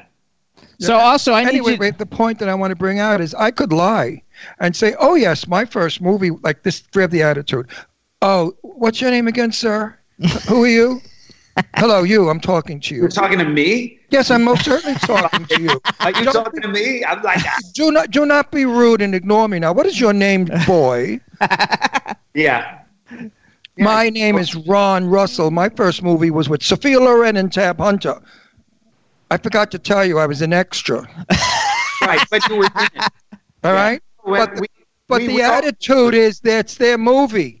Right. Sophia we we all know those people. And I, I mean, I, I'm doing this because I love doing this. And uh, my agents hate when I say I would do this even if I wouldn't get paid for it. Um, I, I have to do this. It's I'm an artist. I have to be involved in this, this process constantly. But I'm also recognizing that I'm always growing. I'm always improving. I'm a much better actor today than I was last year. Than I was definitely, you know, 30 years ago And when 10 I years from now. performing. Um, so I, I'm not afraid of recognizing that. I've had some great performances and I've had some bad performances. Dogs. Now, Lainie Kazan, who's a buddy of mine. love, love Lainie Kazan. Don't you know Lainie? I, I know Lainie, yeah. I know Lainie too. She's the Isn't there a best. cabaret show? She hasn't done it in a while. Well, she just did the purple, uh, on, the, the, The Purple Room here. room here in Palm Springs. Lainie Uh, Kazan I- and I, both born in Brooklyn, we're both Jews, and we're both uh, uh, 79 years old. I thought So, you said Lainie, you were Italian. You never heard of an Italian Jew? I mean, Ron- Ronzoni, macaroni, fiat. You want me to put the li- Re- Jewish Jew is a religion. It's not a nationality. I keep fighting with people. Jews is. I believe that being Jewish is not just a religion, but it's a it's a race. It's a nationality. It's No, no, it's not. I'm Italian, hundred percent. Yeah, but Actually, a lot of people think what he thinks. Yeah, but that's wrong thinking because it excludes that's wrong us. it excludes us. My father was Jewish. My mother was Christian. So, you know, but um, my father was from Italy. My father was an Italian Jew from Genoa, and And- there are more Jews in Genoa than in Venice. So let me tell you Jews. something. Uh, the the Jewish history of Italy is an incredibly rich history, and the Jewish people of Italy are very different than the Ashkenazi Jews, the Jews of European Yes. descent, the Sephardi Yes. Jews of Spanish descent, or the Jews of Africa and the Jews of the Middle East. The Romano Jews were a very uh, uh, were, were their own type of Jews, and it, it's an incredible history, which was really decimated by Mussolini when he sided with with Hitler and the Nazis. And the Greek Jews, and not only the Greek Jews, uh, non-Greek people saved the majority of the Italian Jewish community by hiding them in boats and taking them to Greece. It's yeah. a s- cre- incredible story. But on to the topic Did you, of, wait, Hang on, hang on, Did you know that Christopher Columbus was Jewish? and that's why he fled in 1492. We all know what was happening in Europe. He had Because an, I, I was in his house in Genoa when I was very young, and in his backyard there's a Star of David on a stone. So why would a Christian have a Star of David if he wasn't Jewish? a lot of- a lot of Jews had to hide and, and lie and say that they're Christians in order to survive. But I want to touch on one thing just uh, before we jump to a different tangent is yes, Judaism is a religion, and there are some people who only see it as a religion, and that's correct. Judaism is also a nationality, is also a race, because Jewish people are genetically descended from. Uh, sorry, that's probably That's my okay. Um, it's going to be ringing like this. Hold, wait. Go. You can go get him if you need to get him and run back. But it's it's dry cleaning. It, it'll come in later. So Okay, genetically, you can pat. Hold on one second. that's fine. All right, everybody. Live television. He's going to get his dry cleaning or ice cream or That's such a New or York thing. something. Everybody in New York has everything delivered. Nobody actually goes into stores and buys anything. No, because who has time to schlep stuff? It's yeah, this- it's the most serviceable town in the world if service is New York. Here, here's this. Here's just let me finish that one point. So, uh, because Jewish people are an indigenous people to a specific land, to a specific region, uh, all of these different genetic tests show that the genetics of the Jewish people come from this one region, which ultimately means it is a race, it is a nationality. So, yes to it being No. only a religion, yes to it also being a race, a nationality, a culture, all of those things. And that's why we have Italian Jews and American Jews and Israeli Jews and, and Lebanese Jews and Syrian Jews and Chinese Jews and Ethiopian Jews. It's the history of the Jewish people is a history, is a story of a marginalized and a victimized people who kept moving forward because that's how life is. Life Well, goes to, on. to, to give you a very quick little story about how horrific it is being Jewish in the United States of America. 1940, I was born. We were at war with Hitler. My father said to my mother, Whatever you do, do not tell anyone that he is a Jew and that my son is the son of a Jew. Because we didn't know that Germany wasn't going to win in the war. We had airplanes flying over. My mother and father thought that we could have very well been bombed, and today we would be speaking German, and I would have been executed with my father. Yeah. So people don't get it that anti-Semitism was back in my day here uh, in Brooklyn. I mean, Brooklyn, we were worried about dying from Hitler. Isn't that obscene? I mean, really ridiculous Well, to you know what's obscene and ridiculous, Ron, is that you're talking about it like it's ancient history. This is part of your life. This is something that's been part of your identity. And Oh, we yeah. talk about it as if it happened then. But yesterday, there were Orthodox Jews that were beaten up in the street and in Williamsburg, Brooklyn, because they're Jewish, and there were people were yelling uh, epithets against them. We had the It's terrible. shootings. We have Listen. in Berlin the the people that are recommending for Jews not to walk around with head coverings. Um, we, we see anti-Semitism whether Everywhere. eyes or whether it's just always been here, when anti-Semitism is exposed as publicly as it is now, it's the canary in the coal mine, and that means that all of us need to stand up because when anti-Semitism is so open, it shows other social ills that are becoming worse. And Absolutely. Well, what I think everybody should do is what I do. People assume, like you assume, that I'm an Italian Roman Catholic. So if I go to a party and the party is basically just uh, Protestants and whatever, the Goyim, uh, Goyish people, what can I tell you? You know, uh, I I have to announce somehow that I'm Jewish, part Jewish, because I don't want to hear the things they say. Oh, that fucking Jew, you know, he's so cheap. He run that movie, that Jew bastard. You know, I don't want to hear that. And they they're free to say that in front of me because they think I'm on their team. So I think what we have to do is start at home and teach our children that Jewish people are wonderful people. They're my favorite people, and I'm not being bullshit. I, I don't bullshit. When I lived in Boca, my best happy days was playing mahjong down with the girls by the pool and playing uh, uh, dominoes.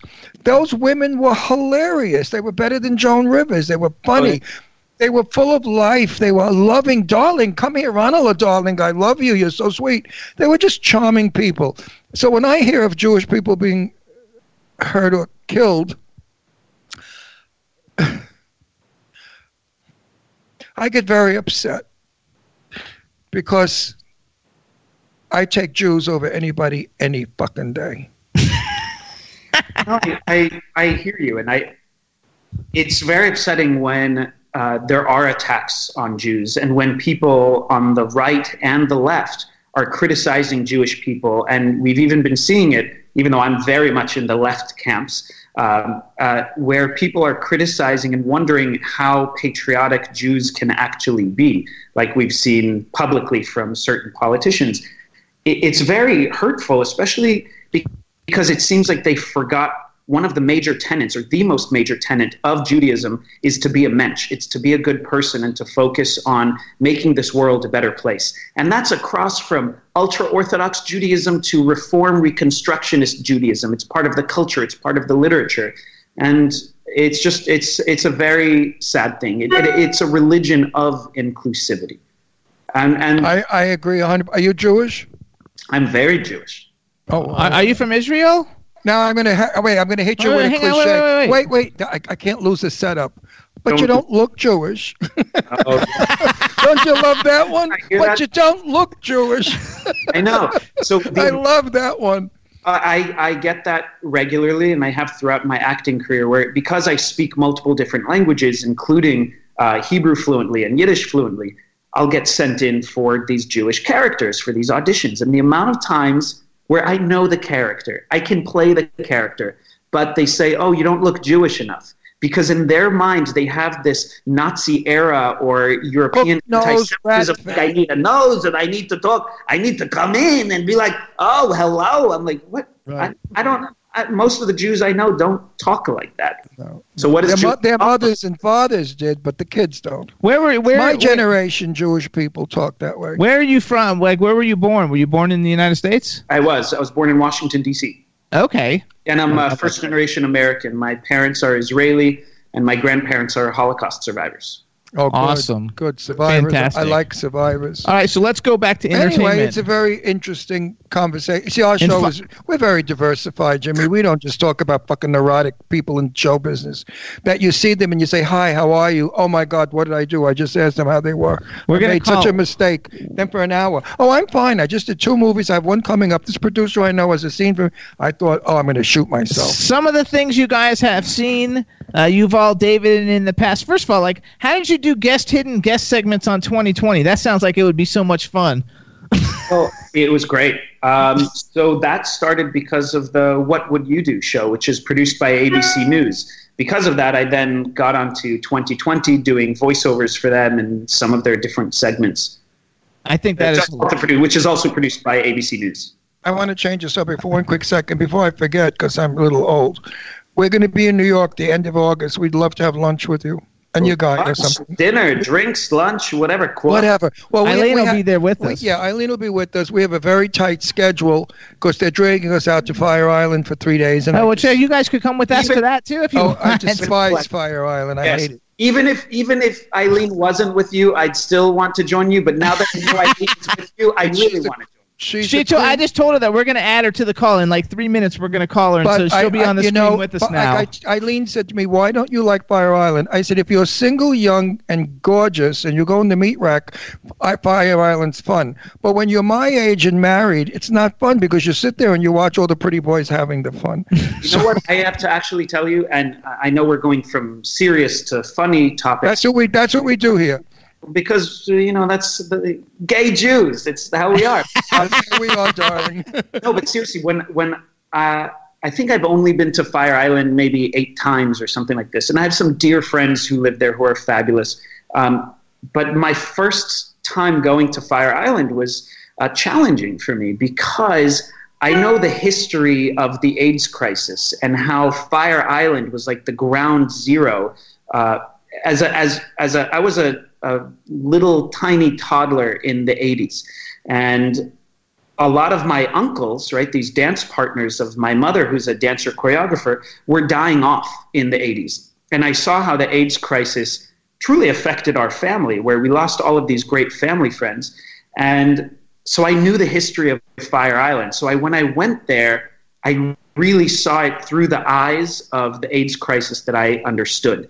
Um, and, and it truly, I, I, I'm sure it's not fair to only think of Fire Island that way, but it, it's a big part of how I see and think about Fire Island. Well, I was not a toddler when AIDS started, and a friend of mine was not feeling well. And he went to a doctor, and the doctors had no idea what was wrong with him. This is the onset of, of the virus. And he soon after died, and he's my best friend I grew up with as a kid. And I didn't understand what AIDS was, but when I did learn, I started Have a Heart. That's my company, my Have a Heart. You've heard of the, the big benefit. Yeah. I ran it for years, and now I gave it away. About 20 years ago, I gave it away. I couldn't run it anymore. But we raised 150,000 or more for AIDS just doing drag shows. Amazing. So I loved how all the gay community came together, and we all became one big family, worrying about our friends, protecting our friends, teaching our friends, and working hard for those that were less fortunate. Well, so yes, yes, it a- still be- it still exists. AIDS is still around. Don't think it's gone away, folks. Um, it's a sin that homosexuals are considered not human, and that it's okay if they die by certain Christian groups. Well, you know say- what somebody said to me the other day. Um, so I, I do a lot of advocacy work, and I'll put myself in the front lines to uh, advocate on behalf of the LGBTQ community and other communities, whether I'm part of them or not, from a humanitarian perspective and equal rights perspective. And someone said to me, um, "You know what gay stands for?" And and it was one of those Westboro Baptist Church people. Just so you know who I'm. talking Okay. about. Said, "Oh, uh, what the happy, joyful?" And he's like, "No, got AIDS yet?" Oh my God, that's so terrible. I've never even heard that. Sad. I, I'm sorry you even told me that. I'm serious. I'm so, very sorry because That is terrible. I only have one thing to say to these people. Fuck you, drop dead, you cocksuckers. That's all. And So so, so what what I aim to do is through my advocacy is just proudly being who I am as a gay, queer, Jewish, Israeli, American artist, you know, whatever parts of my How about just a terrific person? Thank you. Could you should we just- my could mom? just- agree with you. No, could we just do that? Because terrific- I have a I have a thing when straight friends of mine say, "Oh, Ron and Jimmy are coming. They're really nice. They're a gay couple." Oh yeah, yeah. Why these are my gays. why- these are Why do I have to be a gay couple? Can can it be Ron and Jimmy are coming? They're really nice.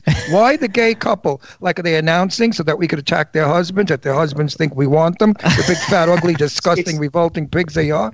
it's, it's they don't realize the the socialization that they have uh, been affected by that actually comes from a place of xenophobia, of bigotry, of racism, of of homophobia, like of- Ignorance, plain old They- ignorance. but they don't they don't even realize it. You know, people used to say, "Oh, let's Jew him down," or "Oh, don't wear, don't uh, say that." No, That's- like that's no. so gay of you. Like that's No. really when they're not Only- even like, Wait, on, only stupid people said Jew him down. The, it is a phrase, but the correct phrase is I will chew you down, C H E W. I will chew down the price, not J E W down the price. That's the difference. So the intelligent person would say, Oh, that's very expensive. I'm going to chew you, chew you down, nibble you down. And that's where it came from. But of course, the assholes that like to do anti Semitic shit Right. did the Jew, Jew, Jew you I hate Just it. like Jewtown downtown. You know, Well, I mean- Italian town, but I'm going to Jewtown.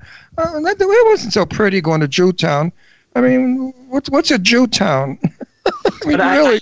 ultimately one of the, the big takeaways that i'm getting from this conversation which is refreshing for me is we have to we all have to boldly be good people right you have what did you say fabulous person no you didn't say fabulous a terrific individual we all have to be those terrific individuals no matter who we are but we also have to be terrific and great individuals because of who we are and welcome others into it and when And we responsible for yourselves. yeah. And when we can do it and express that with our art, I mean, that's just beautiful because we have this safe space, the performing arts or whatever type of art form, where we can we can express ourselves and we can express our thoughts and let other people look at it and take that art and make it their own. When an audience, Only, only if we have a good director. only if it's a good if a director. good director. All right, so here's what we're Allow, gonna, allows hang us. on, you guys. Here's what we're Well, wait a minute. I quick. want to say one more. I love this guy. I'm going to take him I know home. we're not we're not letting him go. I'm No, bringing I Eileen love, into it. I love him. I Hold love on. him. Okay, so you are such an interesting guest. I never want you to leave. Seriously, I, ho- I hope you don't, hope you don't have to style hear your anything. hair like that, Ron. It's really your curl thing is. I don't know. I don't even know what it looks like. I got out of bed. Your hair is fabulous too, but the headset is smushing it down, and you're. yes, the headset smushes it down. So we got in okay. Very late last night. I had been drinking some martinis, and I was hungover a little bit this morning. You order And- And you woke me up. I really didn't want to do today's show. I told Jimmy, I said, Jimmy, I don't want to go to work today. I have no energy. I don't feel like talking. Boy, did I change. Jimmy didn't show you my videos on YouTube. No, I, no. I watched them all. I, Listen, watched them. I, intend to push and promote you on Facebook all the time. I think you're sensational. I think you're extremely intelligent, good looking. Where's the lawyer? Is he there? You keep looking to the right. No, I'm just. I feel a little Okay, shocked. listen. I show this clip to the to the lawyer. Hey, lawyer, you got diamonds here. Take care. don't don't screw it up because if you lose this one, you ain't never gonna get another one like this. so hold on. Here's Dream what we're on, gonna do. lawyer. Here's You what we're gonna me- I don't know if you can tell, but I'm blushing now. So There you no, go. and I think the lawyer should go down to the jewelry store, preferably Tiffany's, and get him a lovely wristwatch. No, I'm I'm not such a fancy queen. You don't don't need fancy. A good question. wristwatch. Shoes. I like good. shoes. I like shoes Oh too. wait, are you telling that my husband is going to have to buy shoes for you? No. She appreciates me. He has to go buy Jimmy some shoes. And Well, I love it. So hold on. Here's what we're gonna do. First of all, you guys, I need you to do me a favor. We have a a, a fan slash friend who lives in Germany. She's just loving this whole conversation. She does all kinds of stuff for us. Um, she's fabulous. Her Is she name's Jewish? Her name's B Claudia. Hey, B, are you Jewish? No, I don't think she's Jewish, but her name's B Claudia. Claudia, was machst du? Wie geht's? No, because if she's Jewish, So say hi to B Claudia. she mustn't be there. Hallo Claudia. Sehr gut. Und äh, was machst du, Claudia? She'll love it. And then I you can guys. picture you as a kid. Your mother must have been smacking you, saying, "Shut up and sit down." You had to be on, like me, on all the time, No, entertaining. my, my mother's like, go put on a show. Do these accents for my mother too. My mother too. My So son is on. hysterical. Okay. Ronnie, talk. Let me go here. Hold on, you guys. So listen, you guys can follow Yuval on Twitter. It's at Yuval David. You can follow him on Instagram. It's Yuval underscore David underscore. And his Facebook fan page is facebook.com slash Yuval David. Yuval David. There Jimmy, you go. spell his name. Y U V A L D A V I D. B Claudia just said thank you. What we're gonna do now is we're gonna add Eileen to the phone call so she can like talk with us a little bit. So uh, Scotty J. Scotty J. This is the most pedagogic interview that I have ever seen. You know, you better find out what that word means. Before It means you say like feet or something. no, I looked it up. It has it's, it's a reference is to foot. teaching. It's a reference to an it means you like- educational clip. Yeah. It's What a is it? reference to an educational clip. No, see, so there. A reference to what? Education. What a stupid word. Yeah, it's a, it's all about just uh, teaching concepts and theories. You see, See, you all know. You knew what the word meant? Yeah. Yeah, he does. He's fucking got like a 1600 on the SAT. I didn't get a scholarship to college for nothing. There you go. Hold on. So here we're gonna add Eileen. Go ahead and add Eileen. You have her right. I'm just going to add her edu- right on the fly. We don't want to play a video or anything. No, we're gonna just add her on the fly. We'll we'll keep talking while you're getting her on the Put her line. It mean her- it means Wait, education and uh, media. Eileen, come in a video. Come in. She's coming. Video. Yeah, she's coming. But no, no. He said we're gonna play. You know, we always play a music video when we like call No, but- somebody. But since we're already Listen, on the line, What's your name? Scott. Bring her in video. she is. He is. You said no. No, Jimmy, you I don't think pay you. attention. I think you need I to would have never some head- deny you, Ron. Talk. You No, guys no. We always play a video when we call somebody. He said, "You want to play a music I bet video?" maybe and you I should said, go "No." to Tiffany's and buy me that watch. Nah. For putting up with you for eight years of marriage. I think we could just watch a whole show about the two of you discussing whether it should be a video or a music or just. I mean, he, he turns my head around constantly, makes me have to be a sugar. What are you crazy? You are a Meshuggah. No, Eileen no, didn't that- answer, so No, I'm- Eileen I'm, didn't wondering if. I have the wrong ones. one. Her brassiere, her brassiere broke and she Should I- knocked over the Should I bedroom call lamps. Eileen? I'll call Eileen now. No, we're going to get it through the system and then we can see No, her. we're gonna get her. Hang on. I told you her bra snapped and she knocked the lamps over in the bedroom. Um, oh, it's the you know But what? There's, Eileen there's she's has- got two accounts. She's got two accounts. Hold on now. Okay, go to the other one. Significant tzitskes, like you know, that's uh. Eileen Shapiro, we really shouldn't like. She's the least Jewish girl I've ever met in my life. She has a Christmas tree. She doesn't do anything Jewish at all. I speak to her. I use, you know, yen, words like not yenta, but yakner and stuff. get it, yeah, yeah. She has no idea what I'm talking about. It's hilarious. She's more of a Wait, she Christian. just joined. We have to get- she is. Okay. We have to. That's not Hey. I. Wait, your you- what color is your hair today, Eileen? It's Pink always blue. pink and blue. It's the same. It's always got pink and blue and, And yellow purple. And maybe and maybe some cum dripping from it. What? Oh, stop, Eileen. you have to turn exact, uh, do a 180 so the sun isn't directly in the camera. Okay, Oh, there we go. Hey! Now we see you. There we go. And now make it so we don't see your hand. There you go. Was was that your Okay, there we go. was- I wasn't sure. if I, was, had to, I had to escape from the kids because they just got home from school. I wasn't they, sure if They that love was- Jimmy. They think Jimmy's the most famous person in the entire world. I am. What's up, kids? They're smart. They are smart. They're smart and wonderful. The only So I ones who go- think I'm I famous are three years kids. old. They are the stupidest kids I've and he, ever met. he was wearing a coat that matched my hair. Oh, oh yeah, Eileen. When uh, when we got together, my my jacket and her hair completely matched. I Actually. I just wore it uh, today as well. The same jacket. Is it And cold? do have a beautiful Right? form. You have a, you have a beautiful hairstyle, a beautiful face, and a beautiful personality, Oh, so do you. and a beautiful tree behind you. Look at this tree. She has a beautiful bush. Everybody I agrees. do. I had a, I had a like run outside because. Ron, did you just say she has a beautiful bush? Is that what you said? Yes. Yeah, everybody. Eileen, right, you gotta Eileen? move your finger because your finger's blocking the picture. don't- there don't- you don't go. Don't every doesn't everybody think you have a beautiful bush? She trims it well Actually, too. yeah, The bush is Ron, yes, they do. always trimmed.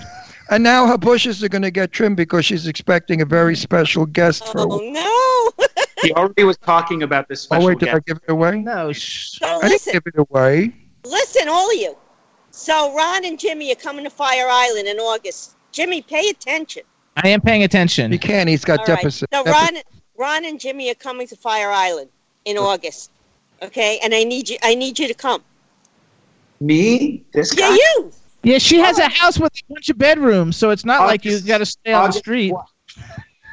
I'm It looking has at the four- calendar. It has four bedrooms. No, August shoot. what? Which date? What's We don't know yet. I don't know what date get you want us to come. What dates? Give us some The dates that are good, and we'll weeks of figure it out. Into September, it's free. Wonderful. Okay, so we'll talk off offline Yes. after. Yeah, well, Yes. I, I prefer the pines to tell you the truth. The, the, the, the Grove is a little sleazy and trashy for me. we like it that way, Ron. I know, but I'm not that sort yet. Yeah. we'll There he is. help you. We'll Ron, help you Ron is Ron is a demure wallflower. No, Oh no, no, yeah, right. no, I no. Wait a minute. Hang on. Wait a minute. Eileen and Jimmy both said I am vanilla, And I didn't is even know what vanilla meant. I had no idea what vanilla. Do you know what vanilla means? Uh, very plain, very boring, regular. No, when it comes, I don't think. kind of boring, but very regular, very Missionary. all right. So Ron, here's something I'm going to add to their saying that you're vanilla. Vanilla goes with everything. And did you know that now vanilla is more expensive than saffron? Then I say take that vanilla and own it. First of all, I have Thank to, you, thank you. we thank have you. to thank Eileen for meeting you because you're a terrific guest. You're a terrific guy. Um, you're a lot of fun. People in the I chat room promise absolutely love you. And uh, Eileen called me after that. She met with you, and she's like, "You guys are gonna love Yuval. He is so much We do. fun. He can talk about everything. He's so much fun. It's gonna Mm-hmm. be a great, great guest. You guys are gonna just think he's fabulous." And she was right. She's Wow. He's all he's all personality. And Wait a minute. look. What I is- need, I did you need ever him see to what the tell you a story. like? okay. He's gonna tell us a story. Wait, wait. Eileen, did you ever see what the husband looks like? I did, and and I'm gonna get into that right now. So Oh. tell him, tell him the story of your proposal, please. You're at, oh, so well, yes. First of all, my husband is tall and gorgeous. I've never been with a tall person until my husband. All of my boyfriends and girlfriends before Mark were all shorter than me. So this was like a, a new world. Like I learned how wonderful tall people are. I'm now apparently really into tall. Um, I'm But- six one. wow. I'm very Uh, tall. so another video that you'll have to see, which is also on my YouTube channel, is our proposal video, which has become one of the top proposal videos online. It's this video that In has world. millions- in the world. It has um, millions, countless views on YouTube. The video has been ripped off of YouTube and shared in so many different places. Um, so we can't even follow it anymore where it's being seen. But it's this surprise proposal video. Uh, when Mark and I met, within a month, Where, where had you met? Where had you met? How'd you meet? And where? We met on OkCupid, which is a dating site like Match. Go away. Go away. No, we did. We met on OkCupid. You're And kidding. both of us got to a point where we wanted to be with the right person and we're ready to be alone instead of being with the wrong person. You And- hear that, Eileen? You hear that? And, um, keep, keep going. and so we uh, so we met and and I I just believe in the ma- magic of the world. For me, God is love. God is magic. God is that unknown. Um, and the, the, the this magic, this God, this world spoke to us in so many different, eh, crazy and amazing ways. Where within a month, we already knew that this is it. This is a this is you know the bashert. This is the the one. And um, within we got engaged a year later we knew we wanted to get married probably five six months into the relationship Why did you wait so long? A good, good Look que- what's talking. Look what's talking. She just said to me yesterday, I don't need to ever get married again. Well, So- it's me, but you know, we, we knew we wanted to get married but there was no protocol we didn't know who's supposed to propose to whom i mean if we know we want to get married do we have to do the proposal thing. And we said you know what? Let's not be too crazy and rush into it. Let's wait at least a year. And we we have very full lives and very busy and we love to travel whenever we can. And we have great family and friends. And he ended up surprising me with this proposal which is and he he filmed it. Just because you know you film uh, family or, or life events. And uh, we put it on on youtube on my channel so our friends and family could see it and then it turned into this crazy viral, Viral. no, wait a minute. Tell us. Tell me already. What it, what it, what it, what was it? We're, we're dying out here in suspense. Come on. you have to go onto youtube and see it No, but t- tell me now. Tell us, and then we are going to go on YouTube and see it. So go onto my YouTube channel, youtube.com slash Yuval David. It'll be one of the main videos that you'll see there. It's on the list of my videos. Um, it, I think we called it surprise proposal video or something like this. And um, it, How long is it? How long of a video is it? it, it's a short video, but it's it's a video that will pull you in. It will draw Not you even minutes. short. Yes, uh, it's short. amazing. It's a very short video. Um, So you're not going to give us a clue, a hint. No, tell us what happened in It was it. a surprise. I'll tell you this: it's a surprise flash mob proposal video for about uh, four months, all of our family and our closest friends all knew about this, other than me. And there were people because I, I like to cook a lot and invite people over for dinner, and there That's were what people I do. Who weren't coming over for dinner because they knew that he was going to propose and they just couldn't be in front of me. And for for a couple of months there, I was thinking, what the f? Like, are do people not like me anymore? Like, why is nobody wanting to come over? Like, I don't get it. People just couldn't be That's- in that's- front of me. That's because They knew Jew- the secret. They knew, they knew that that he was going to propose to me, and then. Uh, it was this amazing thing where all of these people were in on the secret, and I, I just had no clue. I was. What's the song? What's the song for the flash mob? So there's this song that uh, we did a trip to Hawaii uh, where we were surfing and scuba diving because we like adventure sports, and we were listening to you know that Hawaiian singer is Iz or Yeah. Kawa Kama Ole. I'm mispronouncing his name. He has this song that's this like gorgeous love song, and we played it on repeat uh, the whole time. And then we had another uh, the Bruno Mars song that everybody uses all the time for for proposals. I think I want to marry you, and those were the songs that were playing. And you, I'm not going to tell you anything else. Go to the video. Okay. Yuval Okay, David. hang dot on. co- I So, mean, wait, hang. YouTube.com slash Yuval David, everybody. Now listen It's the listen to most me. romantic, cutest, sensitive. B. Claudia said Wait. she found it already. Wait, wait, wait, wait. Now, quiet. Darling, Claudia, you can share so they'll see it, Claudia. I want to sound like one of your Jewish aunts. Darling, did he do good with the ring? Well, first of all, my Jewish my Jewish aunts are both Israeli, so it would be, darling, did he do okay with the ring? And the history of the ring is it's um, I'm giving you that really up close ring shot. Sorry if my hands weren't so nicely moisturized, but um, it's, uh, it's it's old it's old gold, so there's no straight line anywhere in the Right. rings. It's all wavy. Um, and there are even bubbles in the gold, which is how you know that it's old gold. Right. And uh, on it, we wrote uh, Anile Dodi Vedodi Li, which is from uh, Shir HaShirim, Song of Songs, which means I am unto my beloved and my beloved is unto me. And we He's a very romantic guy, your hubby. uh, he's romantic. He's tall. He's handsome. He's smart. He looks real sweet. He's he's he. Sometimes And it's wait a minute, and he's you like and he- so sweet, too sweet, too sweet. Where I think, do I really deserve this? Like, Oh, stop! Don't ever say that. no, I never, mean, just, never say that you deserve more than him. Forget about it. I- I- never, never less than him, more than him. Did you I'm- have a I mean- Jewish wedding? yeah. Well, he's also my husband.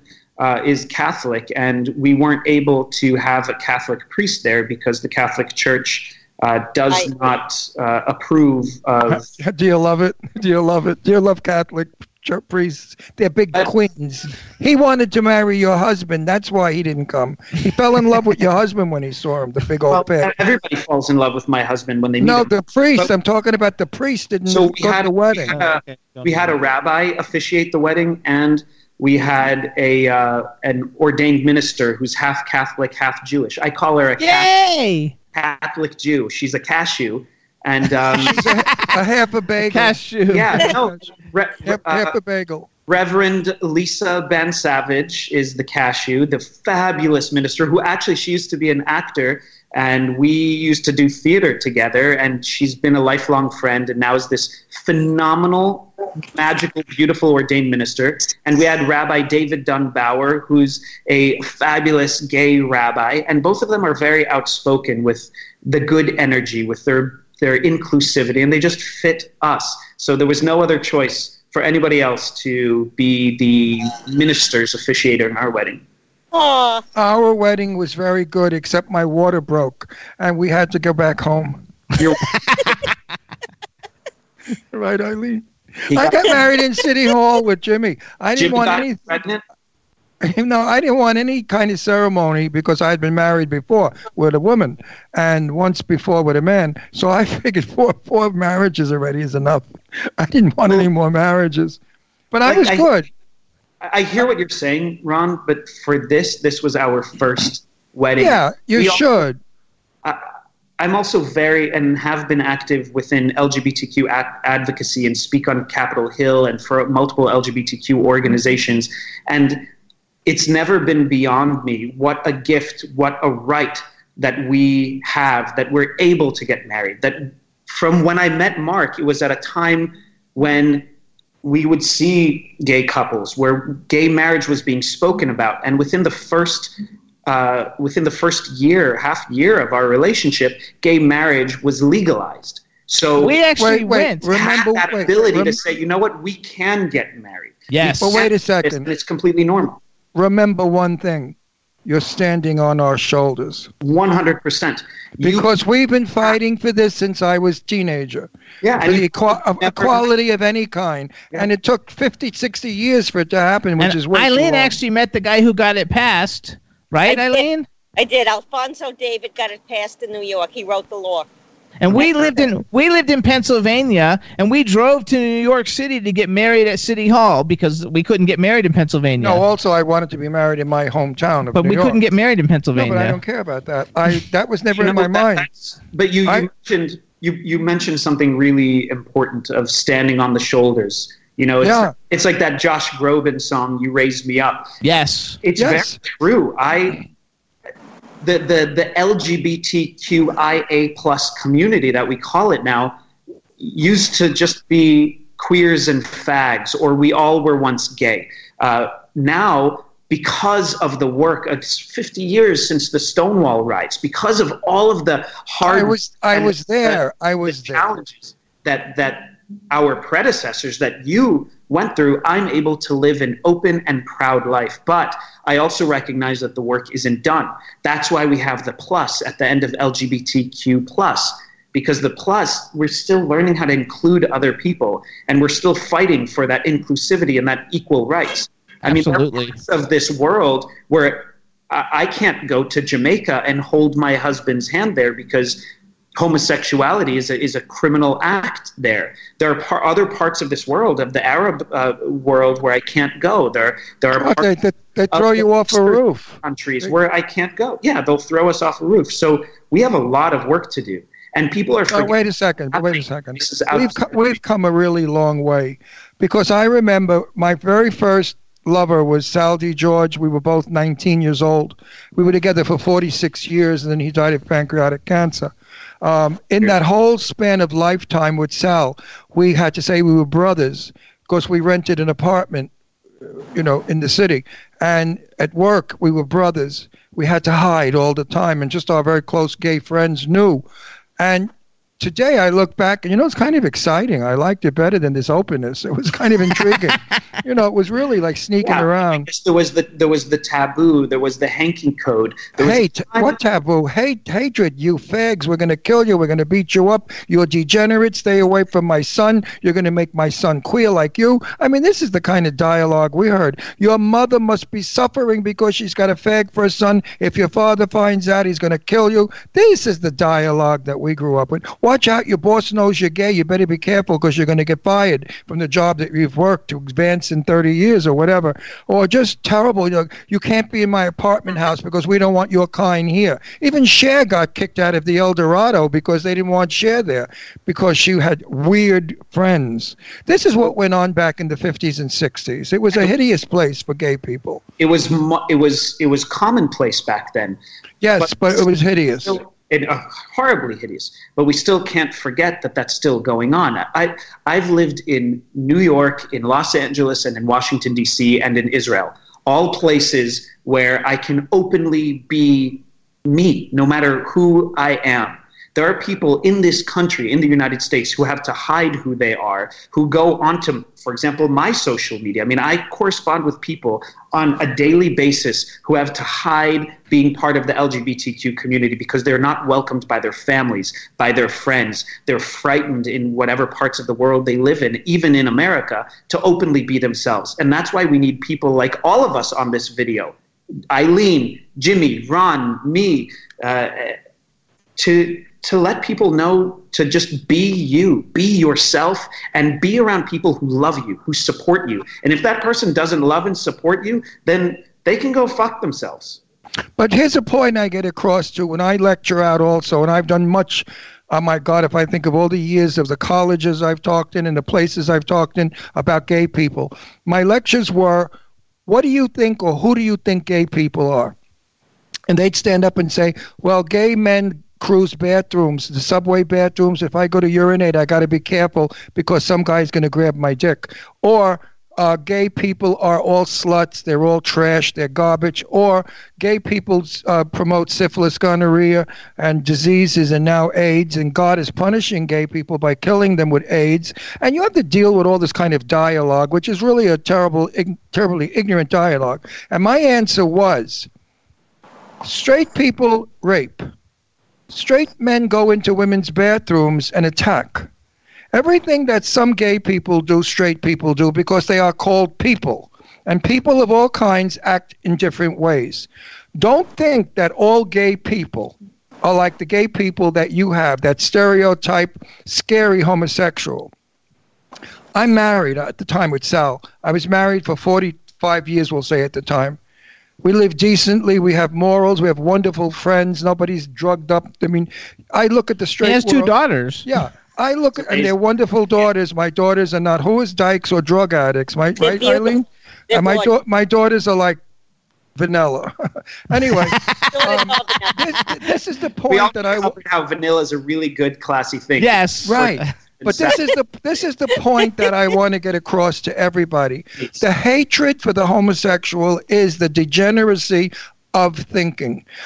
My sister, who doesn't speak to me because she's a born again Christian, she went the other way, who refuses to acknowledge that she's Jewish. My sister almost beat me up one time when I said, You know, you're Jewish. I am not. You're out of your mind. Papa wasn't really Jewish. He was Italian. I said, What the fuck are you talking about? He was a Jew. He's all he ever talked about. Are you kidding? My father gave me philosophy all his life, Jewish philosophy. My sister was tuned out. Anyway, Well, you know, the, the people who are the most life loving people loving recognize that LGBTQ rights are human rights and human rights are LGBTQ rights, that women's Right. Are human rights and human rights are women's rights, that Jewish rights are human rights and human rights Yes, are Jewish rights. it goes along with everything. So if the people who have hate in their heart, who say, no, that person is the other, and because they're the other, they are wrong, then it's that person who needs to be schooled. It's the, the, the, the fear that they have in their own hearts or the feeling of not uh, of a lack of confidence or not feeling good about themselves that they have to put somebody else down in order to feel better about themselves and those are I- the people that we have to educate and surround with love because it's I simplify. I simplify it. I, and here's, I, I'm going to teach this to you. Do it. I simplify it. Your words are wonderful, but they're too many for the morons to grasp. Okay. Here, I simplify it. You can look at something from a positive view or a negative view.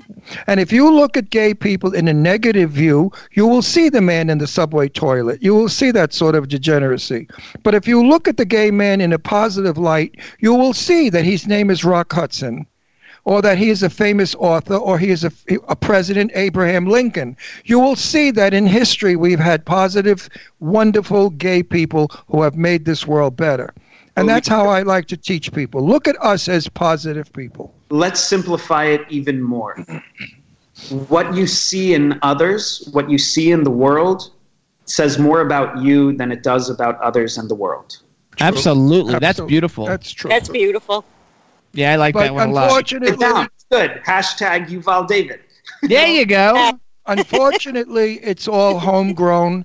Um, I know of a few people in my life where the father was homophobic and the sons grew up, and I heard the very same language coming out of the sons I, that the my father battery's said. dying. I'm moving my computer to the charger.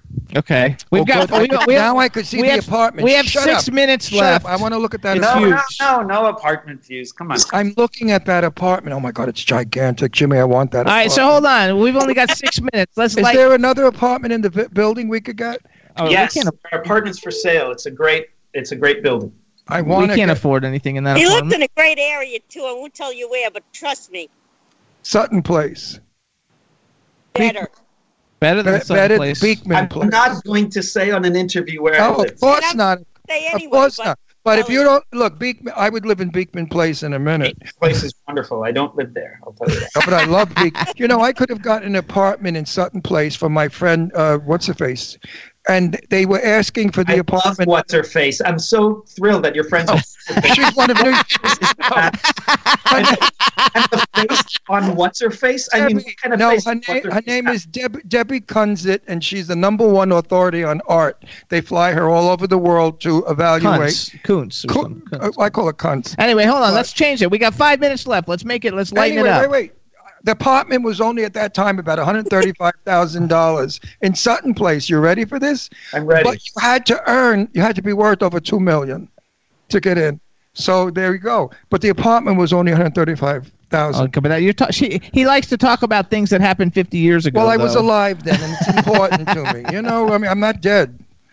So, who's your favorite musical artist? We got to like lighten this up a little bit. Oh my gosh. You know, I actually really love those indie artists. I like going to uh, those places where you don't know the person and they just jam out. Uh, so I'm not really good with actually. I Like, like- that's why I love um, uh, composers who explore music in a different way. I love going to those underground theaters. Um, th- there's great places. So I don't have a one favorite. Do you mu- like Adam Ant?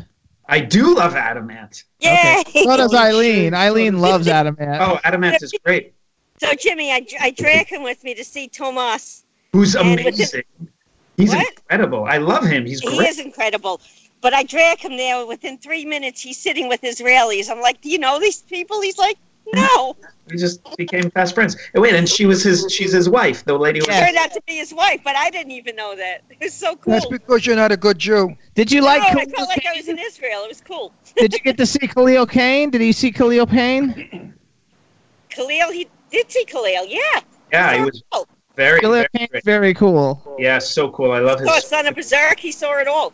Yeah. Okay, so so okay, so as an actor, you've already done all kinds of wonderful things. Um, what's your bucket list of like who's somebody that you would uh, really think if you could like act with this person? Who's the person, a person that you, a male and a female that you would love to have an opportunity to work with in a film or a TV show? You know, an, an actor who really excites me is James Franco. Um, Yeah. Like that he, while yes, he's good looking, he, he doesn't ever lean on that. He tries to find the the quirkiness, the the stuff that's beneath the surface, the vulnerability, the weirdness, and bring it into the light. I mean, that's like I, I often refer to it as the chiaroscuro effect of acting. Out of darkness The into light, dark, yeah. No, Yeah. he, he is that way in real life. He's gay, Oh. by the way. He's a gay guy, and I mean, he's he's not out. Well, he's out I now. think he's, a out little bit of everything. Whatever Yeah. he is, he's and pure. he's a very colorful human being who has absolutely no. Uh, there are no braces on his brain. Yeah, I think. He's- Okay, and what about a female? And a female actress that you would like to work with? Please don't say Meryl Streep. I mean, if you say it, it's okay, but no. I mean, um, uh, gosh.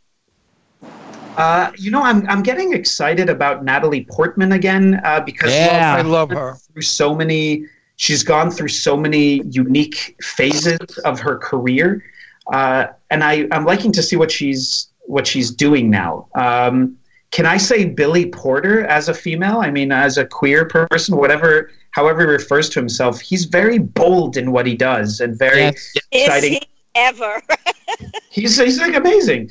Um, Yeah. There's just there there are a lot of really really great people. I'm loving also seeing uh, people like um, MJ Rodriguez and uh, Indya Moore from Pose, uh, who are just phenomenal. Who are trans uh, actors who are just powerful. Uh, we didn't actually watch Pose, so I haven't seen Oh, you that. should see it. You should watch it. Oh, Okay. it's good. It is. Oh, It's, it's great. Yeah. So we, yeah. we have like a minute and a half left. So you guys listen, Yuval David, you can follow him on Twitter at Yuval David, Facebook.com slash Yuval David, Instagram, which he seems to be more active on than Twitter, is Yuval underscore David underscore. Um, follow him in his social media. Check out all the cool things he's been in. If you saw Beauty and the Beast, he was the kitchen stove. uh, check out Madam Secretary, Unforgettable. He was on the Michael J. Fox show. He's been on NYPD Blue, Boy Crush, which is like a gay film. uh, I believe, a fun gay film. Um, the Awakening of Springs. He was on Days of Our Lives, you guys. And check out his YouTube channel, which is youtube.com slash Yuval David, Y-U-V-A-L-D-A-V-I-D. That's my name. Yeah, and I have a lot of new content that I'm posting both on YouTube and Facebook video and Instagram, and I'm just so excited about that. And I love collaborating with people. So if there are people who are interested in collaborating, who are talented, skilled, uh, think both inside and outside the box, then be in touch because that's what artists do. We include others and we collaborate together. Perfect. Now, when you come to Palm Springs, I will make you my father's recipe, Of which what? is pizza made with matzah. Wow, pizza. It with- is so delicious. The crust is so delicious. It is I- absolutely gorgeous. It's an Italian topping over matzah. Love it. Well, I love to Love it. cook, and I love to be around people who love to cook. You, I you did cook mention all the the time. martini earlier, but you didn't tell me how you like your martinis. he likes dirty martinis. Dirty. Four olives and vodka straight up. Oh, I, I see. I like my extra dirty martinis. I like a lot of olive juice in there. I yeah, he too. likes oh, that I do too. too. He likes like that too. Dirty girl, you got to be extra dirty. The dirtier the better. That's That- like All right, everybody. So we got to go. So we want to thank you, Yuval. Eileen, we want to thank you I for the love you, introduction. we love you, Yuval. Love you thank you so much. You You're fabulous. Uh, Hey, listen, you're terrific, and I'm serious. No smoke up your ass. I'm not bluffing. I sincerely want to be with, in your company. I find you very interesting and attractive and fascinating and honest and open and real. And those are hard qualities to find in people today. I'm I'm I'm flattered, and I that's a massive compliment. And But once it's real. again, It's a real what you compliment. see in people is what you see in yourself. So you basically were just talking about yourself. so, no, I like that. That was cool. So All right. sweet. So you So all, cool. thank you so much, Danielle, Scotty J. Thank you so much. You guys are great, and everybody. We'll see you next week. We've got Philip Bailey from Earth, Wind, and Fire coming on. It's going to be awesome. See you guys next week. Thank you. Bye. Bye, you guys. Jimmy, J- yeah, this is MC Alfie. I'm just chilling, every star yo sitting down at the